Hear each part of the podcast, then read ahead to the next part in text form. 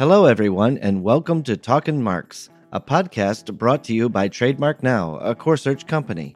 We will talk to you about an array of topics centered around trademarks and brands. Allow me to introduce myself.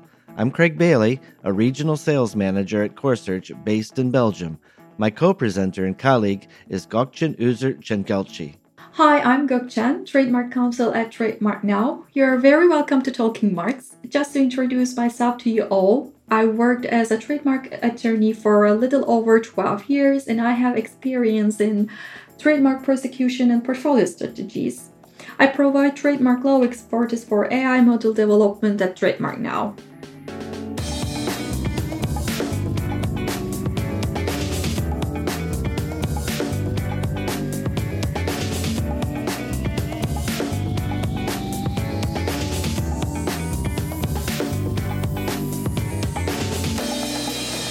I'd just like to say that no opinions that are expressed in this podcast should be considered legal opinions, nor do they directly reflect the opinions of Corsearch or her employees. What we hope to achieve in this podcast is a casual but informative discussion on a variety of topics in the world of IP protection, including trademark law, brand protection, and trends in this amazing sector. We wish you all a belated Happy New Year. As 2021 begins, Brexit has become one of the more important topics, and not only in the world of intellectual property. It is having a profound effect on trade, politics, social issues, and the repercussions are global. We are joined today by someone who is intimately familiar with Brexit and its effect on the world of IP. So now that the agreement on the withdrawal of the United Kingdom uh, from the European Union is uh, past us, um, we are dealing with a lot of new issues after the transition period, uh, which is you know which ended on the 31st of December.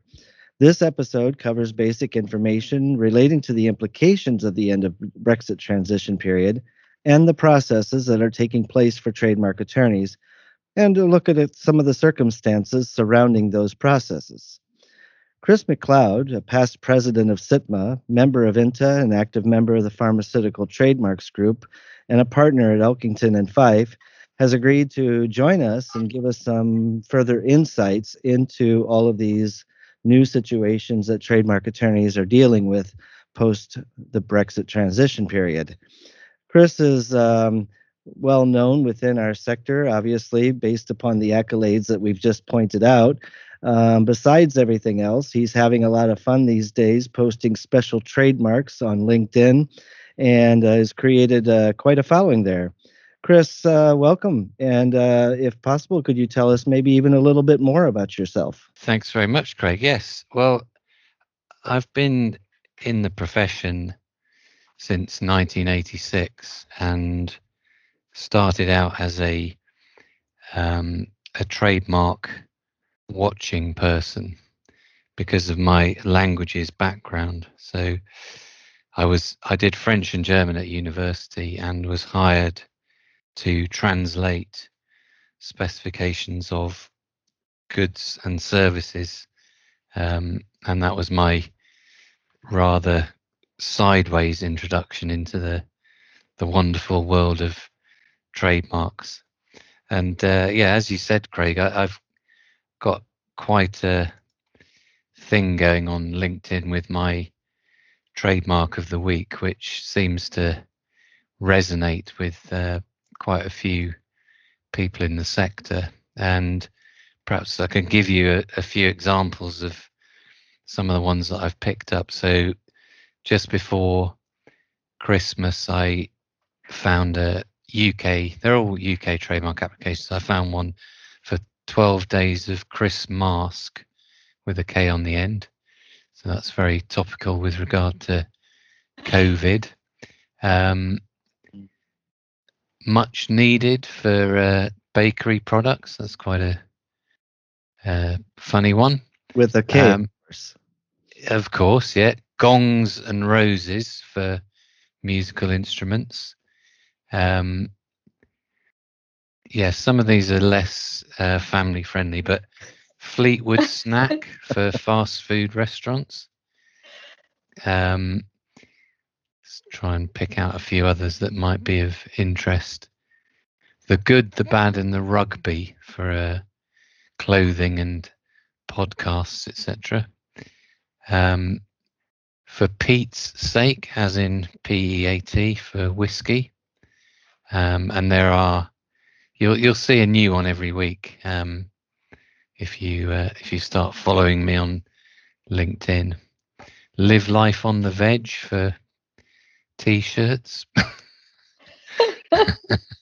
As um, these are tongue in cheek, um, how often do they proceed fully to registration, or a lot of these uh, stopped at earlier stages? No, these have all been accepted by the the UK Intellectual Property Office, so they've passed the test of inherent registrability, so they're all considered sufficiently distinctive and, and not descriptive or, or otherwise offensive. So they're they're they're on the way. But yeah, it, some of them show that that the UK IPO is quite relaxed um, when considering whether a mark might be contrary to uh, principles of morality, um, as some of my examples will show. So, um, and it makes for fun reading. Absolutely. Um, one of my favorites, it goes back to actually December 2019, is the mark Article 50, which was critical to Brexit. Article 50 gin, everybody's gin, um, for gin and other spirits, and the applicant Gin Without Borders Limited. So there are some quite entertaining ones out there, and it you know it's a, it's a bit of Friday fun, but yeah, get about five thousand views. So you know, as far as uh, massaging my ego goes, it's all good. yeah, uh, thank you, Craig, for the intro, and thank you once again, Chris, for for agreeing to be a guest speaker on our podcast. And we are really excited for our listeners to get to hear your expert views on the matter and also data insights, which I found really interesting. Uh, before beginning, I would like to present UK national application volumes for the last four years. So um, I'm using Examatch, by the way so within four years, there has been approximately 440,000 national applications, and the peak point was beginning at 2019 uh, and and continuing 2020. There there have been 330,000 national registrations, and top classes among these national applications are Class 9 softwares, Class 35 uh, advertisement and marketing services, class 25 clothing and, and educational services, class 41. And top owner countries are UK, China, and US. And what is more interesting to see is, like you said, like uh, the the more detailed data inside. I I see, for example, the word Brexit with the word meaning to Britain to exit EU related trademark activities actually this uh, this shows that whenever a social or political agenda is topical, we see companies who are using this as an opportunity in commerce. So I feel it's also interesting to address. I checked from Examatch again, and, and there are approximately 170 trademarks bearing Brexit, where uh, again 100 approximately are live. And uk is the most filed registry followed by, uh, france benelux and india. And and those applications start in 2015 actually. And the peak point was 2016 and the data reveals that actually it lose the popularity by previous year and this year at all and and software is again one of the most filed products but then there is also uh, theater services for example or political lobbying lobbying services on the list as a, a top product and the word frexit which means the possible act of France leaving EU, also subjected to trademark uh, application, but not much uh, like compared to uh, Brexit. Uh, around 20 trademarks. There, uh, the data reveals that there are around 20 trademarks and uh, having the same peak point like Brexit. And Uh, there are no political lobbying services on the top product list, but there are more related to clothing services. So, based upon this data that we've now seen, and as you reflect on the impact of Brexit on IP, Chris, j- just how hard was it for UK attorneys to create branding strategies over the last four years?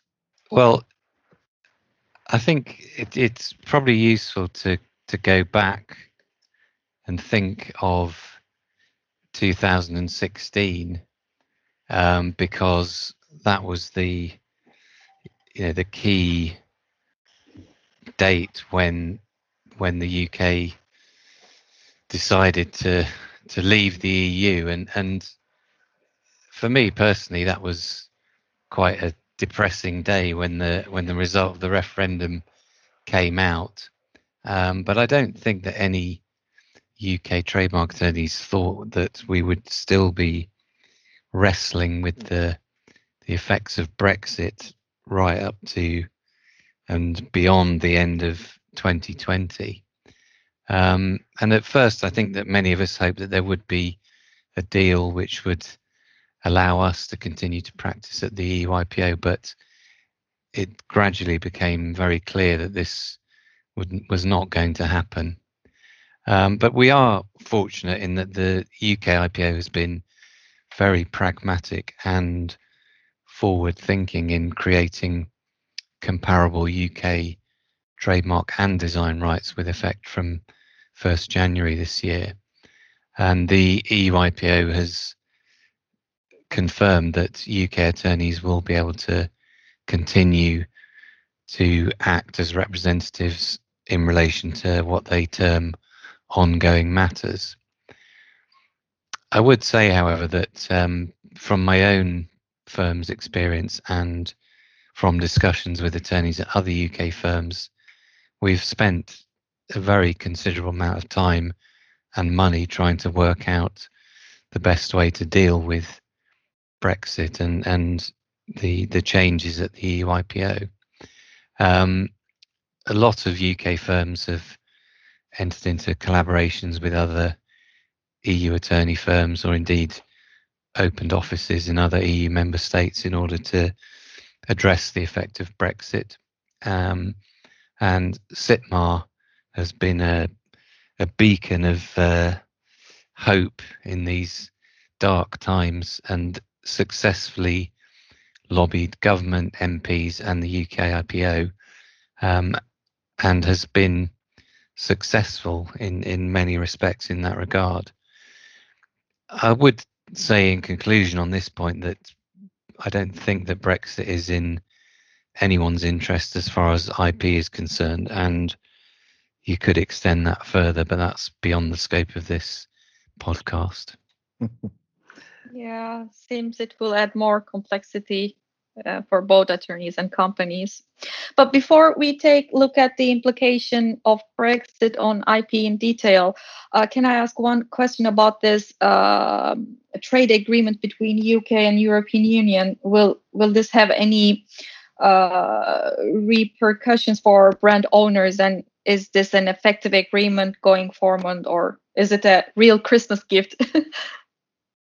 it's let's say it's not the best Christmas, Christmas gift I've ever received. Um, I would say, looking for a positive in it, it is markedly better than if we had if the UK had left the EU with no deal whatsoever, um, because that would have created, uh, I think, a much higher level of uncertainty with regard to trading. Um, that being said, the UK IPO had already said what it was going to do with regard to creating comparable rights. So it wouldn't have affected that if we'd had no deal. But I think, you know, if if business is experiencing uncertainty, which COVID is certainly um, causing, if you add to that a no deal Brexit, then I think you know it would be it would it would certainly have ramifications for IP Mhm. and trademark practitioners um, because businesses tend to react uh, cautiously in times of, of uncertainty. So, yeah, that's a long winded way of trying to squeeze something positive out of Brexit.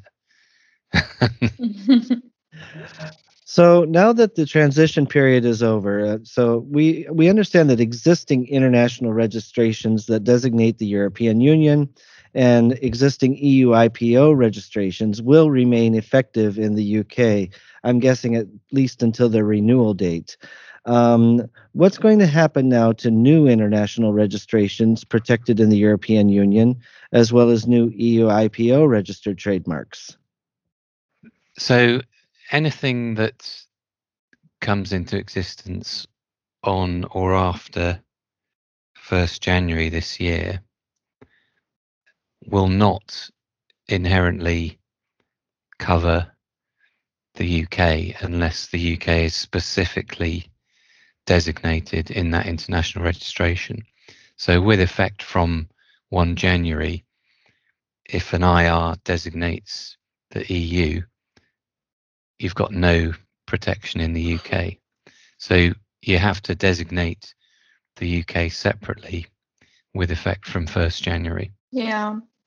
And and uh, what will happen to EU IPO pending applications, uh, which are like neither refused or nor protected by the end of the transaction period?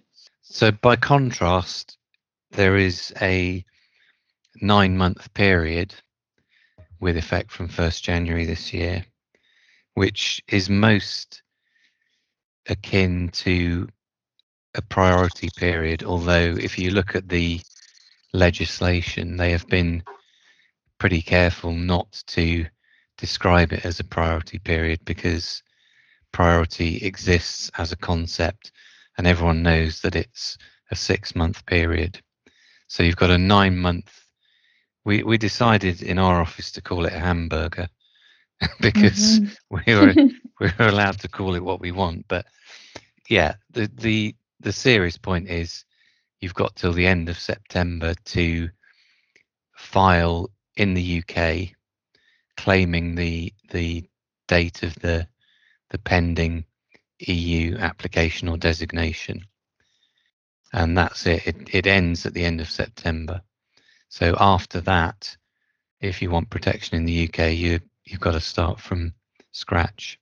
So with an international, you could designate the GB as a subsequent designation, or you could file a new national UK application. Do we already know how uh, UK Patent Office display the seniority claims? Because like seniority is something uh, regulated under EU law, but they said that they will retain also seniority date also. So it's a like a brand new concept in UK. So how we will see that information in UK Patent Office? Do they any uh, make any announcements about that yet? Yeah, so they've said that they will they will honour effectively seniority and priority claims. So Mm. the it will just be the relevant data transposed onto the UK register.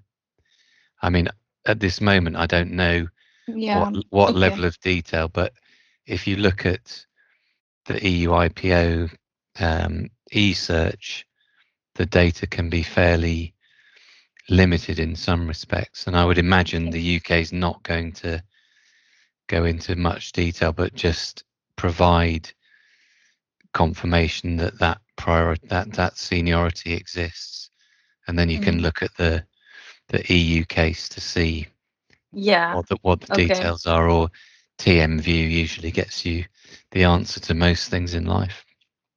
So, Chris, in light of this, uh, what recommendations are you making to trademark owners uh, for in terms of keeping their rights secure? My first bit of advice is that I would ensure that for all UK comparable rights, trademark owners appoint a UK representative.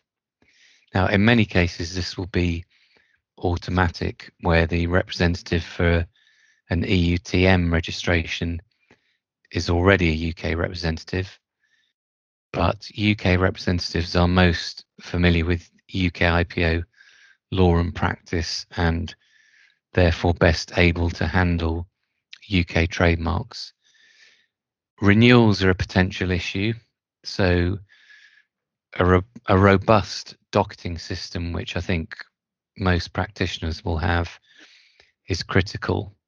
Although, if deadlines fall through the cracks, there are renewal grace periods built into the system. Mm-hmm. Um, another issue that is probably going to present challenges is is that of non-use, and by the same token, uh, providing evidence of reputation, for example, where you're relying on that in opposition. But I think that logically, if use has taken place or a reputation has been established in the EU whilst the UK was a member, that use should clearly remain relevant for some years after Brexit. So essentially, it's going to depend on the relevant time period. So if you've got three years before the end of 2020 and two years after, then the three years pre Brexit is obviously going to be relevant uh, in UK proceedings. Mm-hmm. Are you anticipating after three years that there's going to be a lot of cancellation, uh, cancellation actions initiated in the UK based on that? Well, I wouldn't say necessarily, but I would imagine that practitioners will generally try to challenge any comparable right or any basis of opposition through whatever means they can in relation to Brexit. So, yeah, well, I think we can look forward to some interesting arguments, shall we say? Yeah, and then maybe most probably within the time we will see a shift to differ rules and moving away from the key EU rules regulated with uh, EU directives. And yeah, yeah. And then what suggestions can you give in terms of enforcement strategies for trademark owners? Like, do you foresee any problems, for example, in customs enforcement processes or with an exhaustion issue? Will goods put on the market in the UK be exhausted in the European Economic Area? Yeah, that's a good question. The withdrawal agreement does give some clarity about parallel imports, both from the UK to the EEA, the European Economic Area, and from the EEA to the UK. Taking firstly parallel exports from the UK to the EEA, goods placed on the UK market by or with the consent of the right holder may no longer be considered exhausted in the EEA.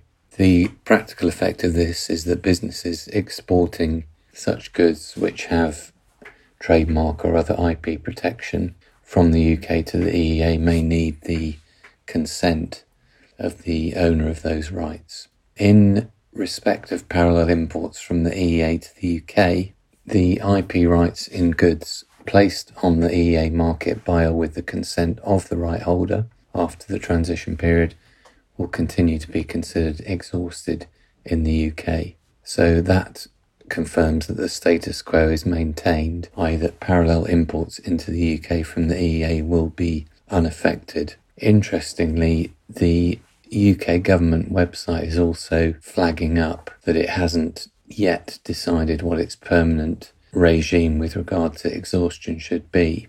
The website also says that the government plans to publish a formal consultation in early 2021. So, in that regard, it's a case of watch this space. So now that this transition period is over, we know that UK attorneys are not going to be able to represent their clients before the EU IPO, or at least once current matters have ended. Um, how many attorneys are going to be affected by this issue, Chris? Well, to some extent, all of them. Um, and all UK attorneys who are or were until 31st December 2020 were authorised representatives, um, which I think is probably about 800 to 1,000. Um, so all of them will have will have had to take some action to ensure continuity of service.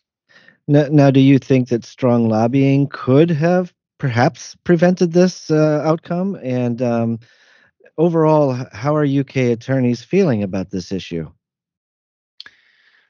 I, I mean, as I mentioned earlier, CITMA lobbied hard, continuously, and you know, indefatigably even. But realistically, I don't think, although we very much wanted to to be able to continue to represent clients, it really was never high enough up the political agenda that that we would be able to retain the right to to direct representation. Um, and you know, understandably, our EU mainland counterparts were were not keen on the idea either. So, yeah, I, I don't think without some detailed reciprocal arrangement, I don't think that could have ever happened. Um, as to the the view in the profession in the UK, I haven't spoken to many uh, UK attorneys who think that it's positive. I mean, we've we've practiced at the EU IPO and and OHIM as was since before it opened its doors. So that's you know quarter of a a century. We lose the right to to use what is probably the most slick and and streamlined trademark office on the planet. So mm. I'm I'm not a fan of us no longer be able to being able to do it. Is this matter a question of nationality or location? For example, if a UK trademark attorney relocated to an office within uh, Germany or within Ireland, would they be able to continue to practice or do they also need to have the European nationality? As I understand it, it's it's nationality yeah. rather than location. So the the rules are fairly transparent so what what you cannot do is, for example, hire a serviced office in, say, Dublin, whilst still being a, a UK national. So you've you need the nationality criterion and the place of business. So a serviced office where you don't actually operate is no good. And by the same token, if you're not a an EU national still, I mean, if you've got joint nationality, that would be fine in conjunction with a real place of business. But um, yeah, otherwise, I mean, I, have seen some workarounds, and a lot of uh, practitioners uh, took exams to get on the Irish Register of Trademark Agents and that didn't end well. Mm-hmm. And it, again, it's it's understandable if the if the boot was on the other foot. I'm pretty sure that UK practitioners and UK, you know, IP bodies and UK government would be saying this is a this is a workaround, this is a sham. So yeah, if it if it looks bona fide, it probably is, and if it doesn't, it probably isn't. Yeah. And as as I already said, like most probably within time, we will see a shift to different rules, moving away from the key EU rules regulated in the uh, EU directives. And and one thing in my mind is how uh, UK will uh, further regulate geographical indications. How do you think the geographical indication politics of UK will look in the future post Brexit? Like, can you update us uh, how the the deal will affect the protection of GIs. Yes, surprisingly, I was getting quite a lot of correspondence about this as we hurtled towards the end of last year, in particular from uh, cheese related clients in Italy who understandably were completely in the dark Yeah. about whether existing EU GIs or PDOs, etc., would be automatically protected in the UK post Brexit, or whether they would need to file a UK specific application. And the information on the the DEFRA part of the government um, website was completely silent. So I had to say to my Italian cheese making clients, I don't know. Unless Mm. we unless we get a deal, then it looks like you will have to file new UK GI applications. However, good news for cheesemakers and other producers of, of GI products, the the deal did include terms that confirmed that uh, existing GI protections in the EU would be honoured in the UK. So new uh, standalone applications won't be necessary to to continue protection based on existing GIs. So that's a Mm. so many positives about Brexit. You see. yeah, true. And then, like, which other industry thi- industries in general do you think may be affected most adversely by by Brexit, or or do you think we will see some sector by sector negotiations in this regard? I mean, if you if you apply that question to trademarks and even designs, and I think it was two million comparable rights were created by the UK IPO to replicate the the protection that existed at, the EU IPO and and via WIPO.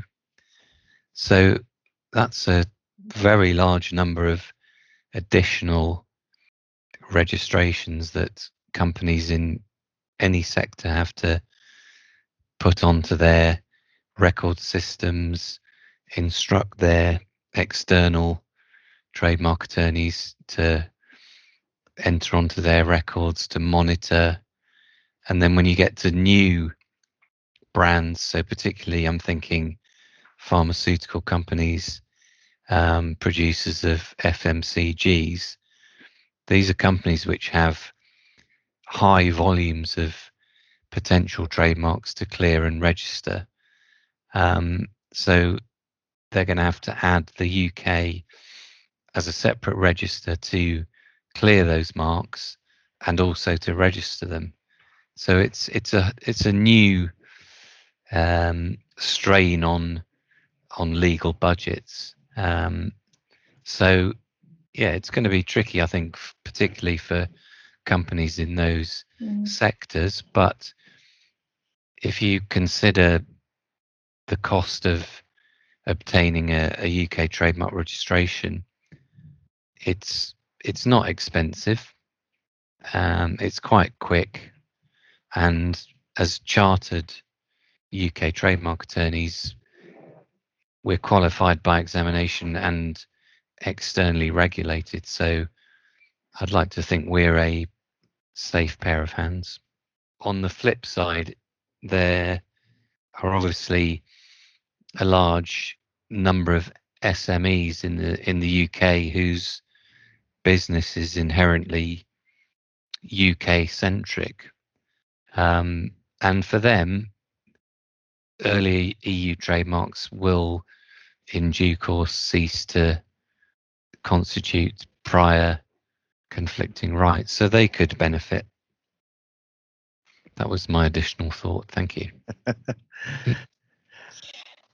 So, Chris, we really do appreciate you coming in and sharing with us on what is uh, probably the most over discussed topic of the last few years, but yet still so very important to trademark owners and trademark attorneys alike. I do think that there's probably been new developments over the last uh, six to eight months that make it a more applicable topic than it's been for a while and uh, your your insights are really appreciated. So thank you for being with us today. Yeah, thank you, Chris. And I think it's now time to move to live with this divorce and and have, have the expert assistance, as you said, during the management of IP rights. Thank you very much. Thanks for listening today.